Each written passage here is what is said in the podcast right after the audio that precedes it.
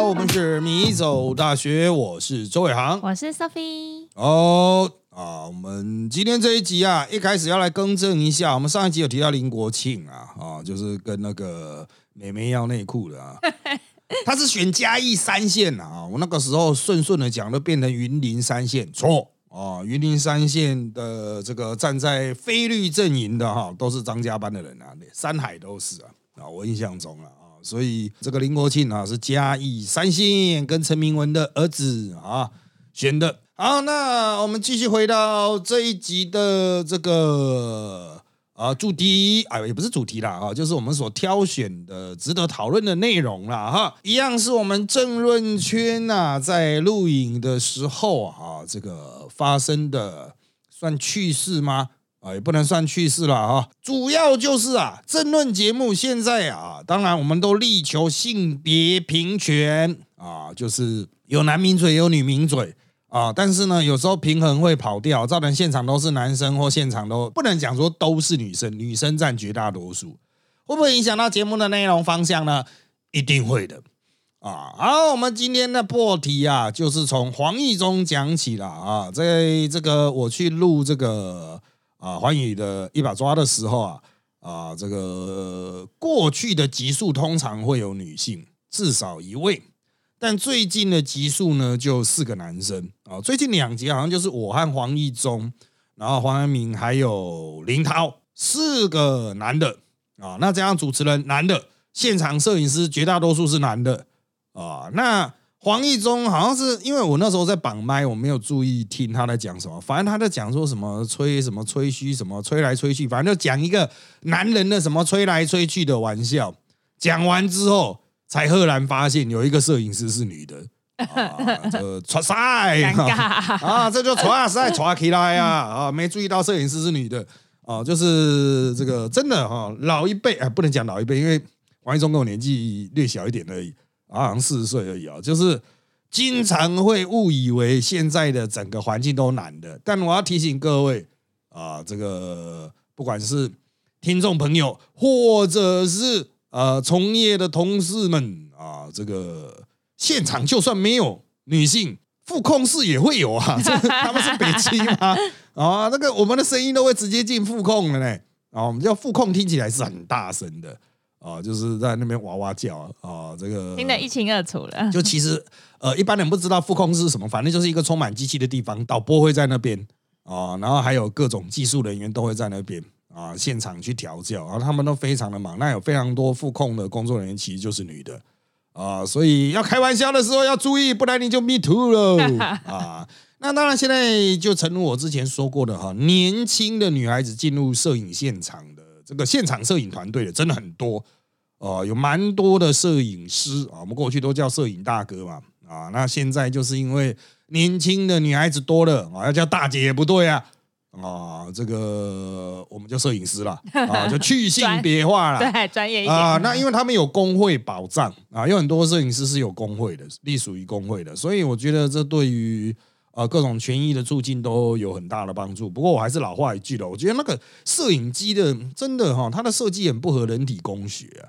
哦，这个也许这个是摄影工会哈。接下来可以努力的地方，就是如何让他们的工作环境更符合摄影，就是人体工学，就是不用一直抬头，哦，就真的不太健康啊。好，那当然了，讲到男女性别比例差异啊，我们就要来提一下射护线。好，为什么会突然有射护线相关的讨论呢？我们就请 Sophie 来先念一下上一周的一个新闻。前高雄市长韩国瑜二十八日晚间在高雄凤山参加挺侯友谊造势晚会。韩国瑜除了提到他和柯文哲谈蓝白河之外，他也自嘲为何支持他的男性基本上都射护腺肿大，支持他的女性都过了更年期。好的，射护线肿大说哦，自从韩国瑜在上应该是上上周末的造势这样讲之后，上周大家都在射护线射护线。好，那我在礼拜一哈，上周礼拜一去录《哼哼懂内幕》，那现场我记得就是只有主持人是女的嘛，然后其他四位是女性，好像只有我和林涛是男的，我印象中啊。好，马上现场就陷入了一个迷失，就是到底何谓射护线啊？因为制作人是女女的，F D 是女的，就现场都只有摄影师是男的，可是摄影师一般都不会讲话嘛，啊，他一般都不会插嘴干扰现场，所以就你就发现现场的女性。基本上都陷入了射护线问号啊！每个人头上都有一个哎，射护线到底是指什么？为什么射护线会肿大？因为李正浩哦，好好，他就故意很夸大，他一听到这个笑死了，他就说：“你们支持韩国瑜都射护线肿大。”然后他就指着叶元之说：“你已经肿到像这么大了。”他比的那个大小，他妈的跟一台跟一个沙发一样大。好。那射护线到底会不会肿了这么大呢？啊，这些在场的年轻的女性朋友们，没有人知道啊，大家也不清楚射护线的功能到底是什么啊。那当然，我们不是一个卫教台啊，啊，这个啊，就交给各位去 Google 啊，反正啊，啊，男人年纪大了哈，男人特有腺体啊，啊，所以跟女性没什么太直接的关系。啊，只有间接的关系。好像很多叔叔伯伯都会因为这个去看医生。啊，就哎，那因为他会有癌症的风险哦。哎，不是单纯肿起来尿不出来而已哦，这样。哎，就不是会有那个膀胱无力吗？尿胀一直低嘛，大家就小心啊，检查一下射物线，看有没有肿大。哦，啊，肿大就是他还可以有很多方式去验，哎，他有没有转变成恶性肿瘤啊什么啊？哦，这很重要。哎，所以就 是还是要宣达一下了，就大家做健康检查的时候有很多相关的检查哈。啊，阿伯啊，哈，大叔啊，哈，啊，五十岁以上啊，风险会增高了啊。那至于。啊，有什么相关的病理症状？除了看医生之外，你也可以自己先上网看一下哈，自己有一些了解了哈。好，那因为这个跟女性真的哈没有直接关系啊，啊，所以女人不懂非常合理啊。可是年轻男的呢，呃，也的确是不懂啊，就是因为年轻男的大概也不会有什么是通常啊，不能说每一个，通常不会有射物线肿的。所以也不会去管你射物线是怎样 啊？那所以当韩国瑜讲说射物线肿大，其实就是象征年纪比较大。韩国瑜的意思是说，他支持他的女性都是更年期以上，就是老；男性也是射物线肿大老啊。所以他韩国瑜的意思就是说，我没有年轻的支持者啦，支持我的都是老人啦。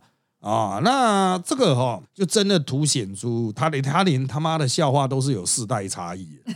就是韩国语讲的这个梗，要弄阿伯才会哈哈哈，阿公才会哈哈哈哈，年轻人就是哎干，那到底是什么？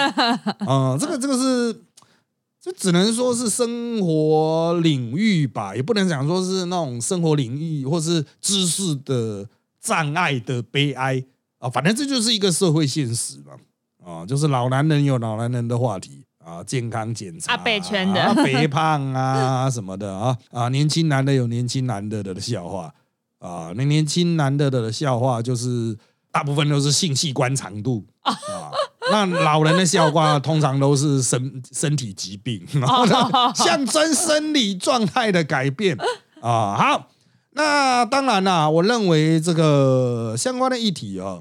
嗯，其实并没有很重要哦。就是当整个礼拜没有梗的时候，这个就会变成一个梗啊。就是呃，没有没有新闻可以报啊。那有些人就说，干为什么每次都要报韩国一这种很悲戚的新闻？唉，就国家没什么重要的事啊，就只有这种屁事啊。顺便做一点，然后让大家去 Google 一下啊，建立一点卫教的观念啊。男性的哈，我们听台的虽然平均年龄是三十五了。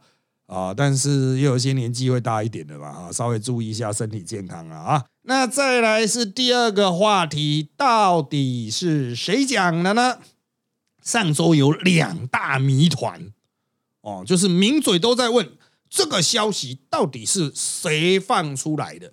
第一个谜团是柯文哲说侯友谊啊不如柯志恩和韩国瑜啊，这是第一个，就是柯文哲。直接当着侯友谊的面对他讲说啊，你比不上柯志恩那韩国瑜。好，那这消息一出来，那就是侯友谊当然会很肚烂了。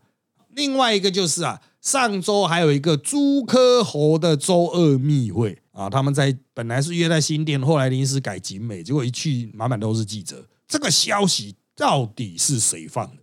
哦，这个就是谣言、流言，或者是内情啊，机密到底谁泄露的问题？有趣的是哈，其实根本谁卸的不重要，为什么？因为卸的人太多了，就是 就是当一个机密是很多人讲出去的时候，它就会分裂成很很多不同面向。我先来讲第一个，就是柯文哲在侯友宜面前说啊，你比不过柯志恩和韩国瑜。那这个消息的真正的原始的状况是，他们三个在讨论，就朱柯侯三个人，朱立伦、柯文哲、侯友宜在讨论正负搭配的时候，柯文哲说他民调做出来啊，他搭配柯志恩和韩国瑜的民调比较高，搭配侯友谊的没那么高。那说浓缩版就是侯友谊不如柯志恩和韩国瑜 啊。好，那这消息怎么会传出来？不是就只有现场就只有三个人呢？啊，对啊，就只有三个人，要么朱一伦讲，要么柯文哲讲，要么就是侯友谊讲了。哦，怎么想都应该是侯友谊讲出去的吧？啊，那但是我们不管啊，我们大家去问说，到底是谁爆料？所有媒体都推给某名嘴，但是大家都知道是陈东豪。啊，因为是陈东豪在节目上讲，那大家去问陈东豪谁讲的？陈东豪说上一夫讲的。那我去问上一夫，上一夫说啊，陈东豪讲的。我想说你他妈的这个上豪兄弟啊，干啊！那后来我就说，因为我有一场跟上一夫一起录啊，我说他妈的啊，一夫哥，你干你要给我生一个起源呢？外面记者都在问啊，然后说好啊好啊，那我扛了，就是我讲的。哦，那当然不可能是。上义父又不在现场，那怎么会知道？一定是就是侯友谊或是谁去跟他直接讲的啦。我认为啦，应该是国民党内的人很不爽，听到了之后，可能侯友谊跟某甲抱怨，某甲去跟上一夫讲了啊。这个是一个比较正常的消息线，因为上一夫跟国民党才有线，他跟民众党是没有线的啊。那民众党也不会主动放这种破坏和平的消息出来。那从这一点，我就讲到第二个被泄出来，就是朱科侯密会，他们是晚上见面，可是下午消息就开始走了。那个时候，上一夫第一时间就已经收到了消息，说：“哎，晚上要见面。”好，那到底是谁讲的啊？那个时候，上一夫说下午三点多，他刚好跟丁学伟在年代电视台的政论棚外面抽烟，然后上一夫一收到消息，应该是赖的讯息。他就直接叫在旁边也在抽烟的丁学伟打电话去问侯友谊啊，那丁学伟就打去问侯友谊，侯友谊就说这个确实是有要见面啊。那个时候侯友谊就讲说，哎，再怎么见也没用啊，他就是不要和了啊。那那个时候我们得到的消息是这个样子啊。那到了晚上就消息就很多啊啊，包括国民党说，哎，连那个地点都被泄露，所以他们临时改地点，改到景美。就改到景美去呢，又被泄露，所以泄露的人很多哦。那当然，民众党那边柯文哲那边说：“哎，不是我们漏的，你看，我们从那个铁铁卷门，因为他们把铁卷门拉下来开会嘛，然后一拉开来，发现外面有记者，大家还有点惊慌这样子。他说看他们惊慌的神情，表示不是他们泄露的。这个我我看了，我是觉得还好了，呃，也没有很惊慌啊啊。所以根据我们当天的泄露三段论。啊，就是下午第一波是说有这个会，第二波的泄露是地点在新店，第三波的泄露是地点在景美。这个应该是除了朱立伦之外，所有人都在泄啊，就是侯尔也在泄露啊，然后柯文哲那边也在泄露，就是大家一起漏啊，那就是除了朱立伦想促成之外，其他人都想要破局。啊，之前我们在扎报哈，我们扎报的内报啊，社团我们已经提了很多次，就是蓝白河从一开始他就不是要和，他是双方要拉抬自己的民调，拉抬自己的新闻，有没有用呢？是有用的啊。赖清德的民调掉下来，侯友谊和柯文哲都有上升，那侯友谊上升的更多，所以蓝白河的这个消息对于凝聚国民党的士气，虽然到最后面目前看来是。呃，双方翻脸的机会越来越大，就蓝白翻脸的几率啊。但是明天要把它拉起来，又哦，所以就不能真的和啊，他就必须不断的分分合合合分分。人家说，干的比民事三立八点档还要会会拖啊，哦，就是跟灌篮高手一样，吵吵吵吵吵。对啊，我们这边灌篮高手不是他妈一集三十分钟，球都在天上飞，根本没有掉下来，真的，感觉这是超级拖戏啊。那拖到就是一大家一定会很不爽啊。还是要拖多久？一定会问谁的责任哦。那当然，朱立伦他不怕扛责，因为他没有要选，反正他已经够黑了。但是侯友的支持者会很讨厌那个柯文哲啊，柯文哲一直开条件啊，搞了一堆条件啊，改来改去啊，烦死了。哦，一下全民调，一下不要全民调，一下不肯当副手，一下要当副手，靠要到底现在怎样？啊。那国民党他放话很贱啊，他就放哦，我们已经退让啦，为什么你答应我们的条件，哦，后来又反悔？他就是要营造一个柯文哲一直反悔嘛。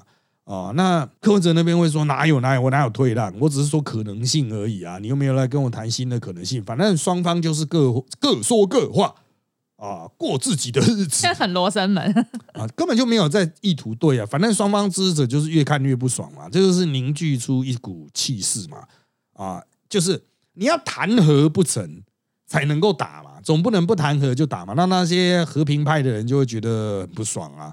啊，组合派就不爽，所以如果真的要战，就要大家都已经谈谈谈谈谈到无法和了，然后谈到翻脸了再来打啊，这样才比较好了啊。那当然了，后续的蓝白河，很多人问我会问我会演到什么时候，我都说会演到一月十三投票那一天呢。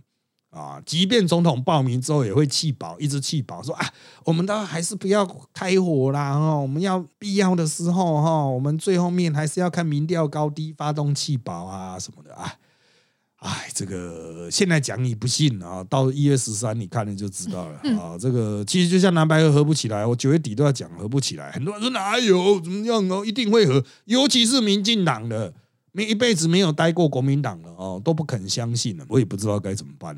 啊，这就是国民党就是这个样子啊，蓝的就是这样子啊啊。好，讲到另外一个蓝的郭台铭啊，郭台铭的连署啊，冲破一百万到一百零三万，多哎，超多的，二十个人就有一个去连署哦，因为你要扣掉小朋友嘛，嗯。啊，我们有台湾有投票权才一千八百一千九百万啊。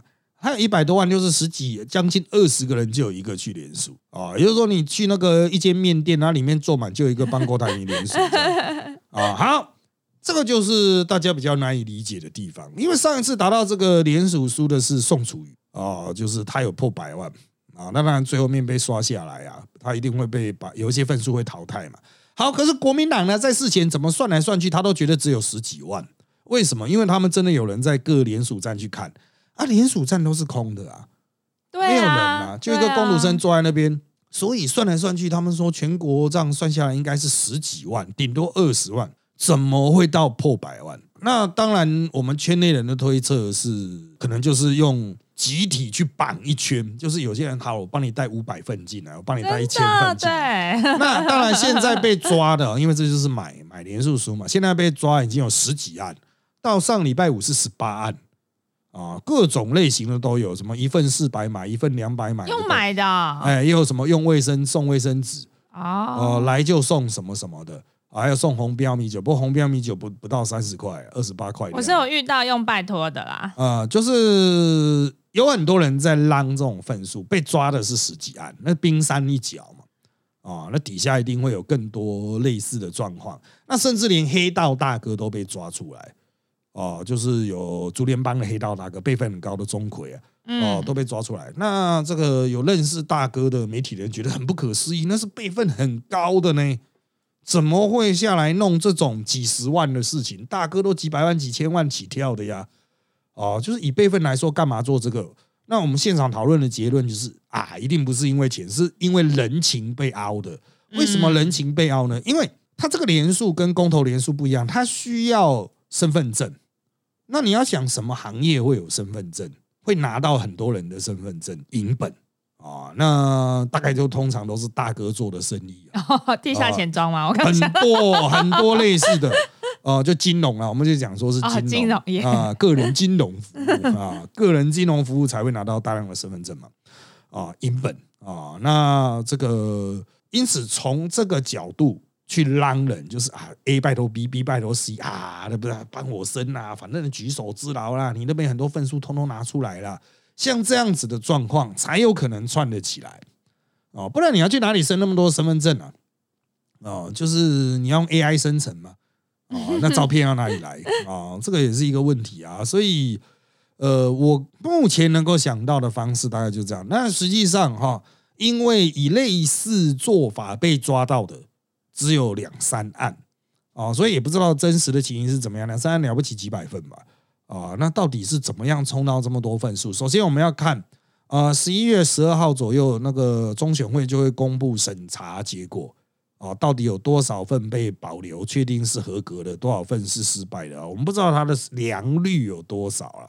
哦，因为自发性的良率应该是最高的，因为他都走到那边去填嘛。嗯，哦，那那个工作人员可以去盯嘛，所以现场问题应该是最少，他那个良率可以提升到九十五、九十七趴，其他的良率能够多高，真的是大灾问啊。那因为他送去的时候都是封箱造册好的，就嗯就这样吧，啊，就等着中选会开箱啊，一份一份去查，因为他是怎么查呢？他是那个中选会收到之后，他会委请地方的地方的选委会下去查。地方选委会就会开始去比对啊，什么户籍资料啊，这身份证是不是真的啊？有没有错、啊？一个一个比、欸真的很浪费时间。对啊，然后他人力本来就不多，可能要请很多工读生嘛，就从这个礼拜开始上班的时间嘛，上个礼拜收了嘛，啊，然后他开始整理整理嘛，然后属于某个地方的就发到那个地方去，啊，那个地方就开始查核，啊，那赶快可能会赶快找一堆工读生在那边查，然后查就是他有时候觉得嘿很有疑问，他会打电话去问。哦，就问说，哎，真的有连数吗？这样子哦，这个呃，就看他们地方选委会认不认真了啊。因为有时候打去说，哇，有吗？我不知道哎、欸，看就讲，或者是哇，这三百份全部都是同一个字迹这样子，啊哎，不可能啊！啊这郭董啦，我们就祝他幸福顺利了啊，因为他最近被中共持续的施压哈，已经躲了很久了。啊，好，那在下一个议题啦，嘴炮的部分，很多人说啊，政治人物熟归熟啊，竞争关系嘛，到底会不会私下是朋友呢？上个礼拜四我去录面对面的时候，刚好是国民党代表李明贤，还有民进党代表高嘉瑜同场，两个都是港湖区的啊，这个竞争关系的。但其实，在一个这种复数选区，就是一个选区选很多人叫复数选区。在复数选区，不同政党的有时候是好朋友，同一个政党才会有竞争关系啊。嗯，呃，就是我我选六七八席啊，你就跟国民党厮杀，我跟民进党厮杀，啊，平常我们可以有良好的关系啊。啊、就是反正你的票跟我的票不同挂的这样子 对啊，啊。好，可是李明贤和高嘉瑜就在现场嘴炮，李明贤就说啊，你死定了啦，你一定输啊，你一定输给李彦秀了。其实李明贤跟李彦秀很不好。但是他就一直嘴炮高嘉瑜啊，你输了啦，祝你，我支持你去选基隆市长啊。高嘉瑜说你很靠背，你怎么那么贱啊？然后他讲说他自己做民调一对一的时候是五五波，但是因为有一个无心带啊，会吸掉一定票数，所以他就会落后啊。但高嘉瑜说，我我我觉得我还是会赢。他也在那边笑说，好像全世界只有我认为他会赢，但他说我会撑到最后面的啊。然后。那李明贤就是一直靠背说啊，你们输定了，怎么样怎么样？好，那到底内湖南港的选情是怎么样的？首先，李明贤不会帮李彦秀，嗯，游淑慧现在在别的地方选立委，他跟王世坚选啊，也不会帮。再来是雀梅沙，国民党的雀梅沙也不会帮啊，其他的国民党也都不会帮。这就是一个绝情的地方 啊！因为李彦秀哈，他之前是他是立委，被高嘉瑜打败之后回来选议员，就已经很多人踢赌篮了。然后他现在要去选立委，啊，就让你来来去去，来来去去，当我们其他人是北七嘛，嗯啊，所以地方上已经有议员。本来游淑慧要拼到最后一刻，但后来被协调去跟王世坚拼嘛。好，那个游淑慧先不用管他，但至少对李明贤来讲。李明贤，我记得年纪跟李延秀是差不多的啊，然后借期也是差不多，顶多晚就是他在国民党内的辈分啊。当然李延秀是靠爸嘛，啊，这就是他爸爸中风，所以赶快回来嗯，选议员。我为什么会知道？因为我以前有在李彦秀的办公室过，李彦秀这点搞不好都已经忘记了啊，就是短短的几个月这样子啊。那李彦秀的确就是家族地方势力。可是这种家族地方势力就地方派系嘛，像呃雀梅沙他也是南港雀家啊、所以他也是地方的势力这样子啊。我记得李彦秀也是啊、也是南港的啊、所以这个接下来的选情到底是怎么变化？我是觉得也许还有后续的张力吧，因为我就我所知啦，李彦秀和高嘉瑜都是有弱点可以打的，只是要不要打，要不要打那么难看？是这一次就要毁灭作战吗？还是怎么样？哦，就是他们可能都有一些案子可以打。那至于吴兴代那个民进党一夹，可能就会被夹掉了啊，就民进党最后面很多人出来靠背靠木的时候啊，那个吴信代自动会被弃掉啊。就是现在很多人讲说什么哎，吴信代怎么样拉下高嘉瑜啊，什么都在蹭啊。他妈三立帮的那些家伙就是在他妈死蹭这样子啊。好，那我们祝这个选区啊，这个平平安安出门，快快乐乐回家。好，最后是今天这一集的主题，贺龙不能讲。那上个礼拜哈，这个萨泰尔的这个夜秀啊，贺龙夜秀正式上线啦。那我之前呢，在直播还有其他地方有提到，我有去录萨泰尔，应该是反过来讲，我有去萨泰尔录哦东西啊。那我录前前后后录了大概有三四十分钟的长度吧，啊，三十分长度。那我的。意思就是说，我给你很多内容嘛，那你们自己再去剪这样子啊。那到底录了什么样的内容呢？就看他们是不是要持续试出哦。因为在这个放出来的这个贺龙夜秀哦，这个我个人的部分大概就加总大约一分钟左右吧哦。但我有录到二十几分钟了啊，差不多一分多了。因为主要那是人家的秀啊，关我屁事啊，我只是。有点类似专家学者的立场，去帮他去呃去做一个串场的那种工作，那是在他们公司录的哦，在沙泰尔。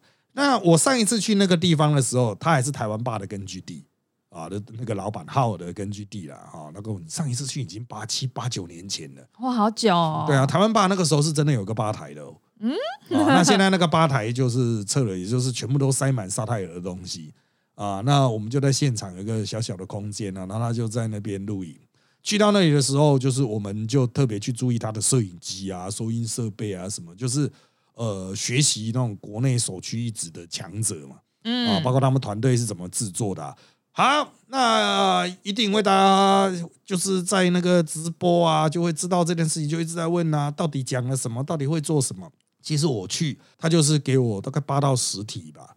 然后我就跟先跟他 re 稿，他们做节目很谨慎，这比一般电视台还谨慎哦哦，就是会先 re，然后贺龙会想要知道我要讲什么，我们两个就在对啊，这个对的过程中，我都觉得嗯，看起来压力好大，就是贺龙压力大，就是他呃，第一个理论上依他的经验是不会紧张啊，所以呢就是压力很大，他想要把它做到好，在很短的时间内。去做出相对优质的内容，那我认为，呃，是做出来，依照他们最后剪出来的结果是，哎，真的做出来的效果是在我的我个人的预想之上，比我想象要好哦，哦，就是，哎，我觉得这种剪辑方式不赖，好厉害哦，这种呈现方式不赖。当然，你去看，哦，那一集啊，就是他的那个第一集的 A 吧，哦，就侧翼王军侧翼的那个 A。啊，那这是他的整个夜夜秀的一个桥段嘛，啊，一个段落，一个 part 啦，啊，那我就觉得很多人批评说贺龙的节奏有点太快了，没有让观众去消化梗的时间。但是现场表演和剪出来的成果，我我不太知道彼此之间的那种啊这种差异有多少，因为他可能会剪掉一些反应的时间。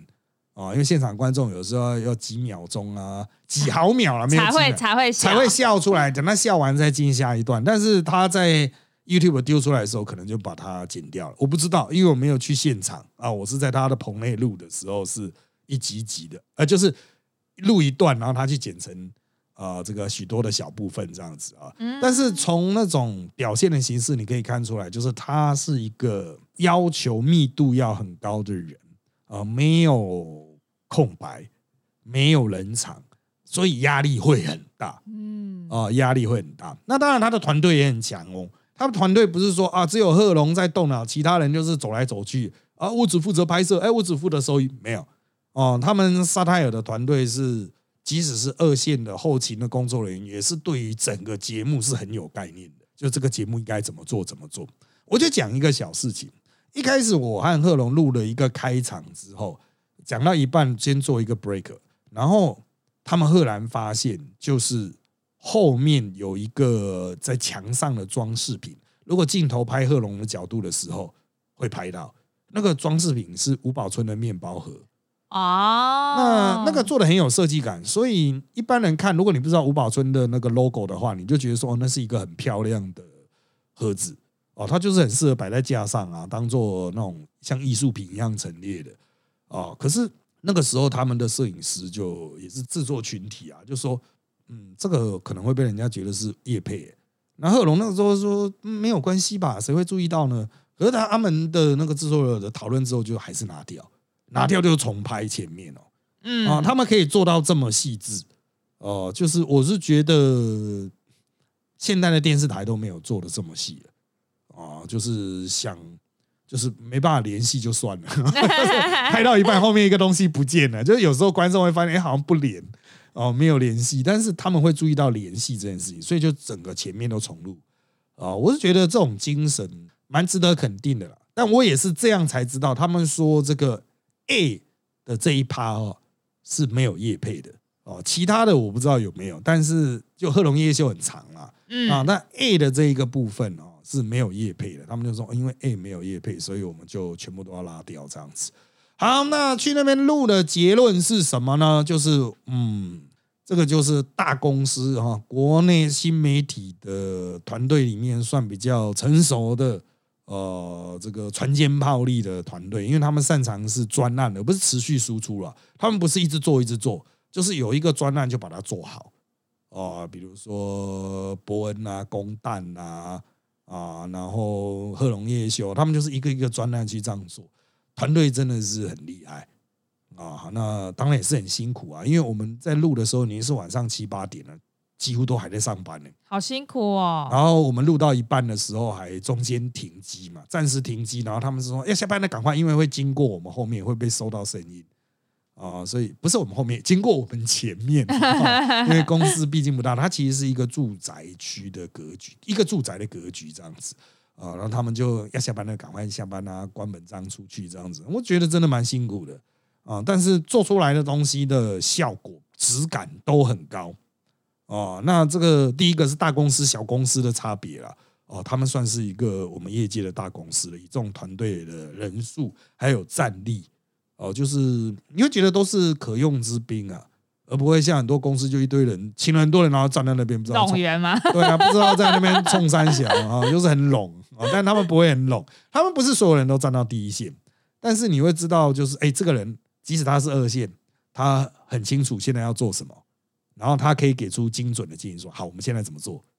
好，这个机器怎么改？怎么调？很厉害啊，就是彼此就是可以让，比如像贺龙很放心的，就是他去做他的表演工作，其他人去做制作工作。我觉得这个是，当然有些人说大公司不应该都是这样嘛，错。我在电视台工作了好好歹有个五年吧，啊，就是在电视台接通告，就是我觉得电视台它已经它很够大吧，但是呢，你会觉得就公务员化那一种 啊，我今天来啊，我拍啊，我不会出嘴哦，你叫我动我再来动。电视台比较有这种感觉啊，那像他们就是沙泰尔，就是给我一个还很有活力，很想去把一件事情做到好。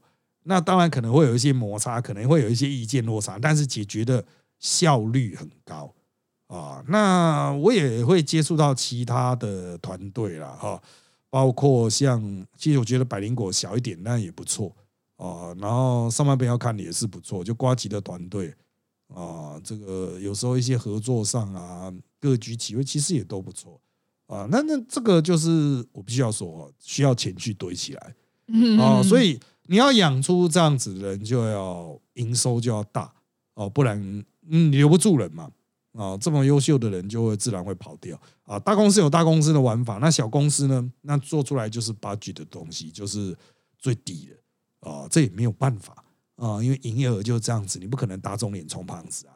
啊，那你说，哎，可是大公司有些做的很烂，那就倒啊。啊小小公司有打肿脸充胖子的，哎，就倒啊。啊，这个这个科学原理嘛，哈，就该倒就倒一倒了啊。好，今天因为时间关系啊，我们这一集长度也看起来差不多了哈。那本期节目由扎报赞助播出，想支持我们节目的可以订阅扎报，让我们有前进的动力。那今天就到这边，拜拜拜拜。